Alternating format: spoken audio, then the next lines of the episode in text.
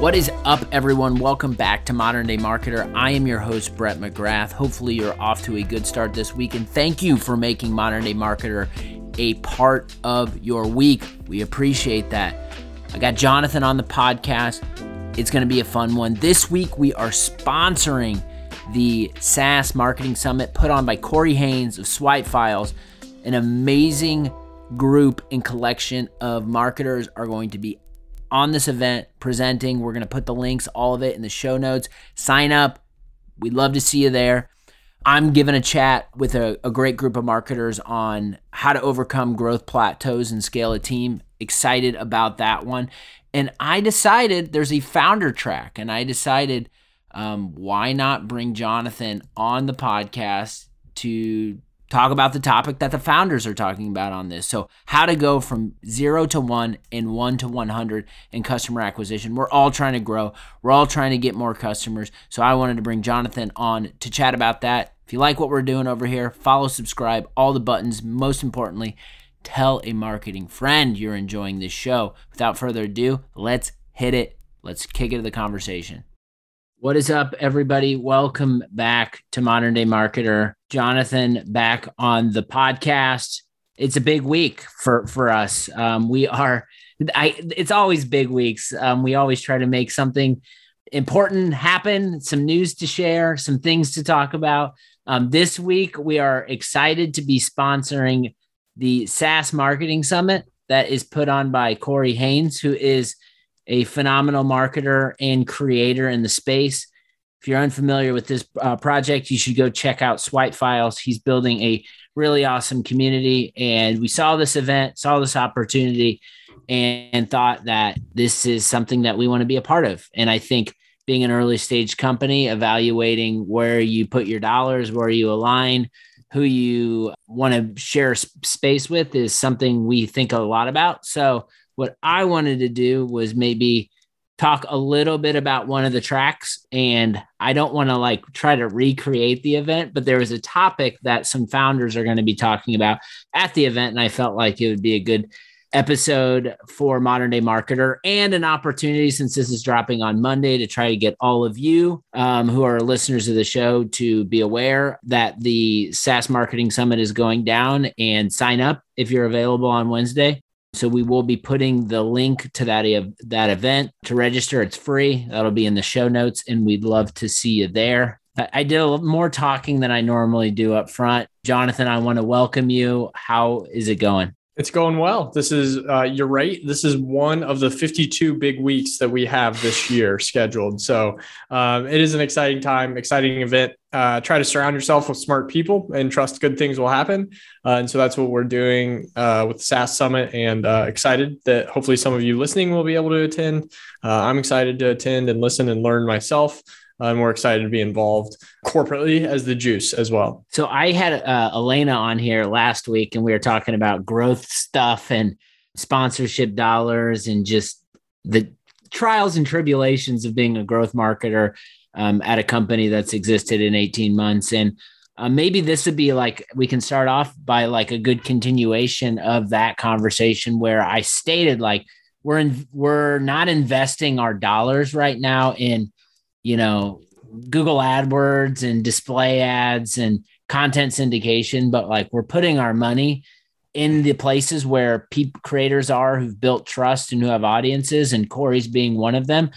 So maybe I'd love to get your just perspective on that. And we didn't do that when we were working at Exact Target. That wasn't a thing, but that's very much a thing now. So maybe talk a little bit about that shift and kind of what you're seeing as the CEO, and just kind of aligning with some of our growth initiatives. Yeah, I would say that, it's not that we haven't ever invested in some of the things you outlined, kind of the more traditional B2B digital advertising tactics that are AdWords, search, social. We still do some lightweight investing there, but we have learned through experimentation and running tests that those aren't the best channels for what we need to grow our business. In fact, we've learned the best channel for us is, for lack of a better term, I don't think this is exactly right, but it is B2B marketing influencers, right? And that is, we're not paying people to post a reel on Instagram or a TikTok about a product yet, but We're going to people who have an audience that produce really high quality content. That's what we're in the business of, is sharing high quality content. So we find people that are producing it. We partner with them and try to plug into their audience. And it makes sense, right? Inherently, the people who are subscribed to these B2B thought leaders, content creators, the people in their audience are inherently high volume content consumers. Our platform helps people consume content. And so that's worked out really nice for us. So that is a channel that has proven to be repeatable and scales for us. So we keep going back to that channel, either with new partners or existing partners. And it continues to perform really well for us. So until we hit that law of diminishing returns, we're going to keep pouring in there. It's been fun as I've been out fundraising, talking about, people ask, how are you acquiring your audience? And it's a combination of paid and organic marketing efforts. Well, what's your best paid channel? And we end up talking on this subject. And I get a lot of kind of eyebrows raised when we start talking through it. And then as I explain it to them, they're like, yeah, that actually makes a lot of sense. So I think it's just like the influencer marketing or that very personal, monetization channel for thought leaders. It's still pretty new. You're right. We didn't have it when we were at Exact Target, but it's emerging and it's working. So I think it's only going to grow into the future. I'd love to maybe go back to the behind the scenes investor conversations, and you're discussing the growth and where we're putting our dollars and what's working and what's not. And you mentioned that you know, some eyebrows get raised. And I think I led with, this is a very new thing. So maybe break it down a little bit about is it they don't understand that freelancers or creators who have side projects, this is an opportunity? Is it a doubt that this is a long-term sustainable strategy? Is it something else? I'd love for you to maybe dig into that a little bit more.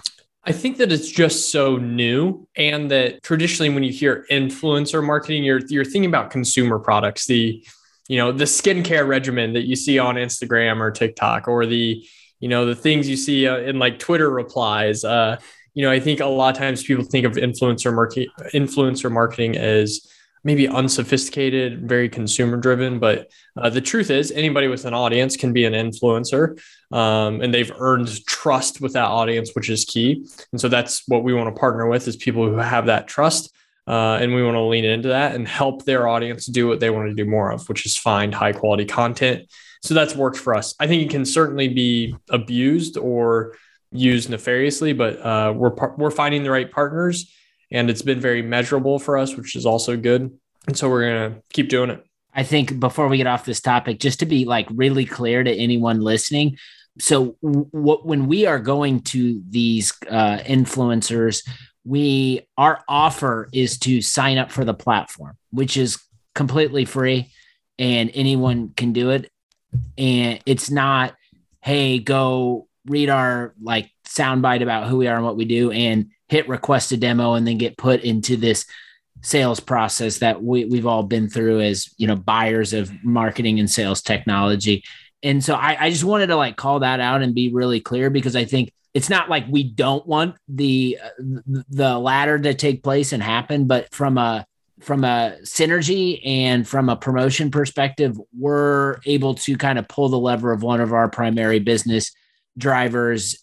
And it's very easy for the reader to get introduced to the Juice and then go through our onboarding process and then become a member of the platform. So I just wanted to make sure that the caveat there from us, as opposed to kind of maybe more traditional B2B sell to brands, that's kind of what our primary objective is on these promotions. I don't know if you have anything additional you want to add to that or not.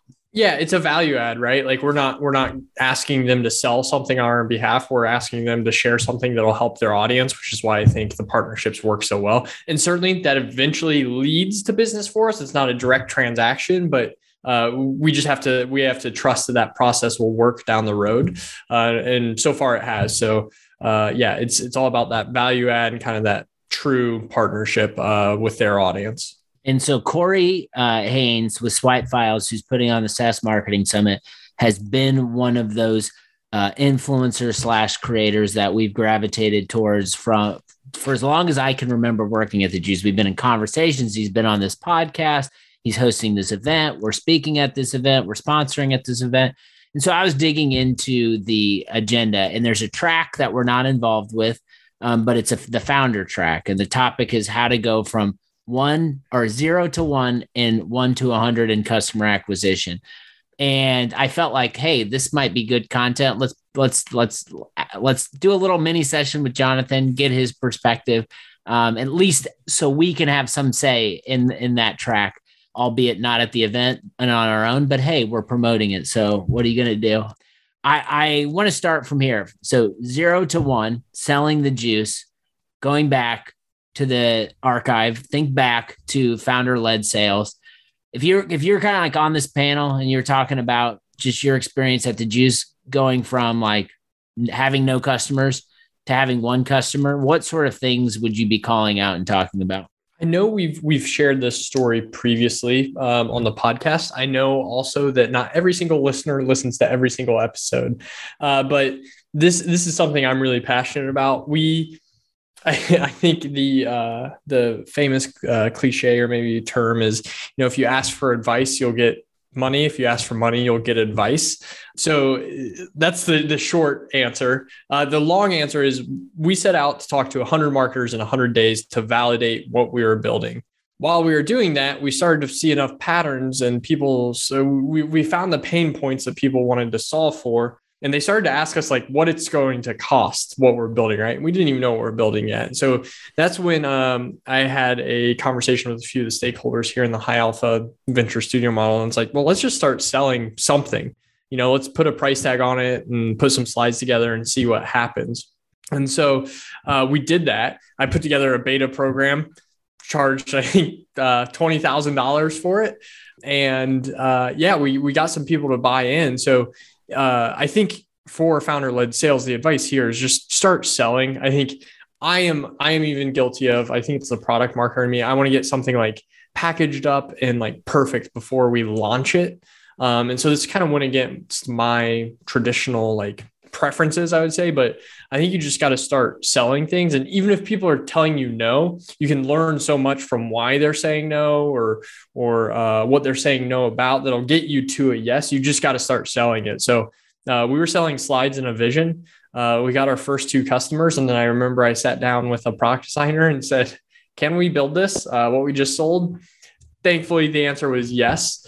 Those people are still happy customers 2 years later. So that's been a fun evolution, but I think my lesson would be just get out and start selling it, make the ask as uncomfortable as it is.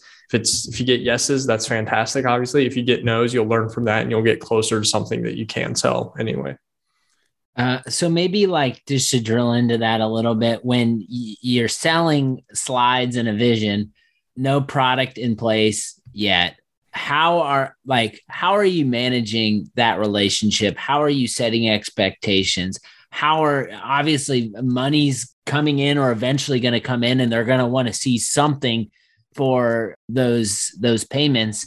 What is the balancing act, especially as you're, you know, recruiting, building team, trying to get product people on board who can actually bring this thing to life? Like, it sounds like it's probably spinning a lot of plates at once and making sure they don't all fall, but maybe share some perspective there. I would say 2 answers to that question. One is, what services can you provide in the immediate term that provide value while you're building your software? So we started with a service, we called it Content Concierge, where I personally was going out and scouring the internet for content that might matter for their team. That could be industry content, competitor content, their own content, and loading it to a landing page for them that we had built. But they were actually doing that weekly in their Slack. And we just started putting it on, and they were sharing, you know, a ton of links over and over and over again. I was like, well, why don't we just put all those links in one page and then you just share the page? And that was value to them. And so that was the service we started with while we were building the product. The other thing is, I think there's a lot of things you can do unnatural for a beta program. You know, we offered discounted pricing. So I think we offered $20,000. Neither of them paid us $20,000. So they got discounted pricing. It's influence on roadmap.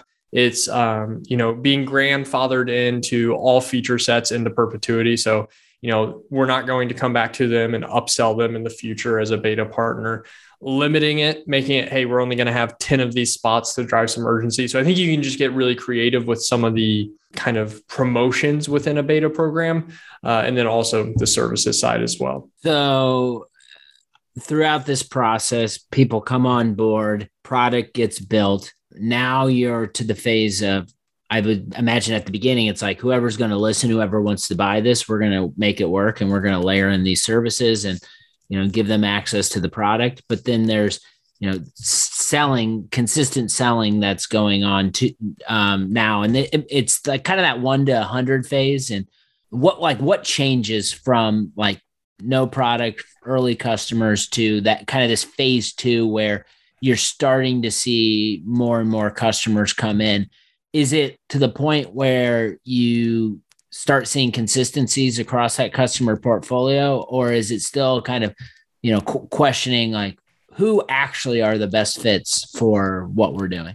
We had a surge of sales for us. You know, if you're an enterprise business, what we sold might not look like a surge, but for us, we had a surge of sales right before we launched product, which was great. A lot of people were excited about it. You know, we were able to tell them, hey, this is launching in 2 months. You should get on board now. And that's while we were still doing founder-led sales. And then in that time, we had our sales leader, Kate, who you had on recently, join as well. And she was really frustrated that we didn't maintain that momentum. And I still, to this day, I tell her, you know, it's so much easier to sell slides in a vision than it is a V1 of a live product, right? Because that V1 is your, like, maybe your MVP, quite literally. Or, you know, it's got not necessarily bugs, but it's not the vision, right? The vision is a 5-year, 10-year thing, but it takes many iterations to get there. And so that V1 of product, selling that is way harder, I think, than selling slides in a vision as a founder potentially. So I think what we have seen now, I would still say the juice is probably pre-product market fit, which I think is a really interesting, really challenging place to be. I think we have bits and pieces of it here and there in our product, but I don't think we've put it together quite right, quite yet. We have pieces that drive a lot of value, and then we have pieces that I think are probably a distraction to us internally as well as our customers.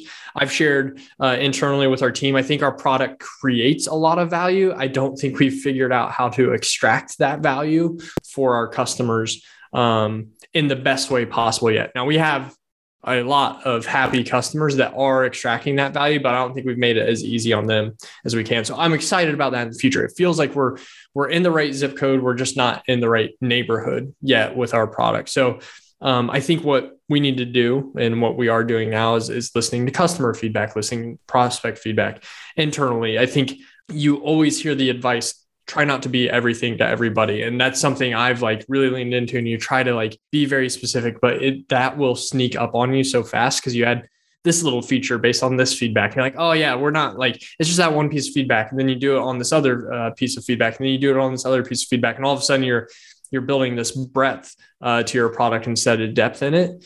And I think we, like any early stage startup, are probably a little guilty of that. So all that to say, I think, you know, finding that product market fit and then just really focusing on what's repeatable and what is driving value and trying not to over-index on any one piece of feedback, but really waiting for the trends and the themes to emerge in your product and then just stack on top of that. So when you're trying to find product market fit, and hopefully everybody enjoys the honesty of this conversation, we're not saying what we've built is the most perfect thing in the world. We're still trying to figure this out.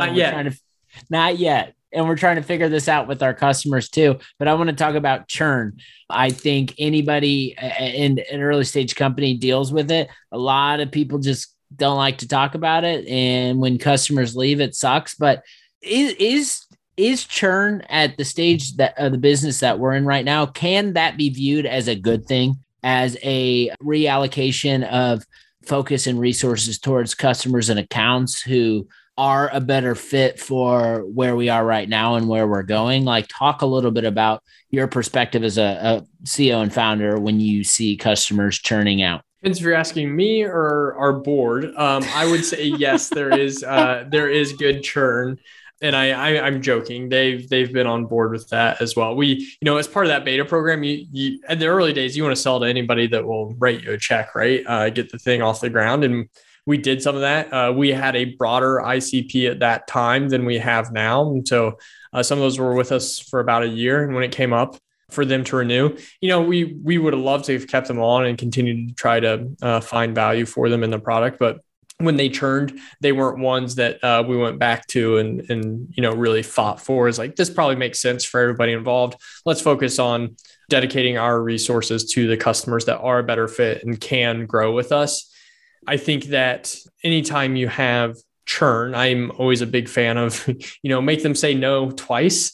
If they say they're going to churn, I think I always just, you know, try to go back to them with a final offer or kind of final pitch and make sure they're dug in on that. But I think there are others when it's not a great ICP fit, especially early on, and your resources are stretched so thin, just go ahead and move those resources to where it makes sense. So I'm going to hit a couple topics before we close this out that I know Corey is going to be talking about with the group at the SaaS Marketing Summit.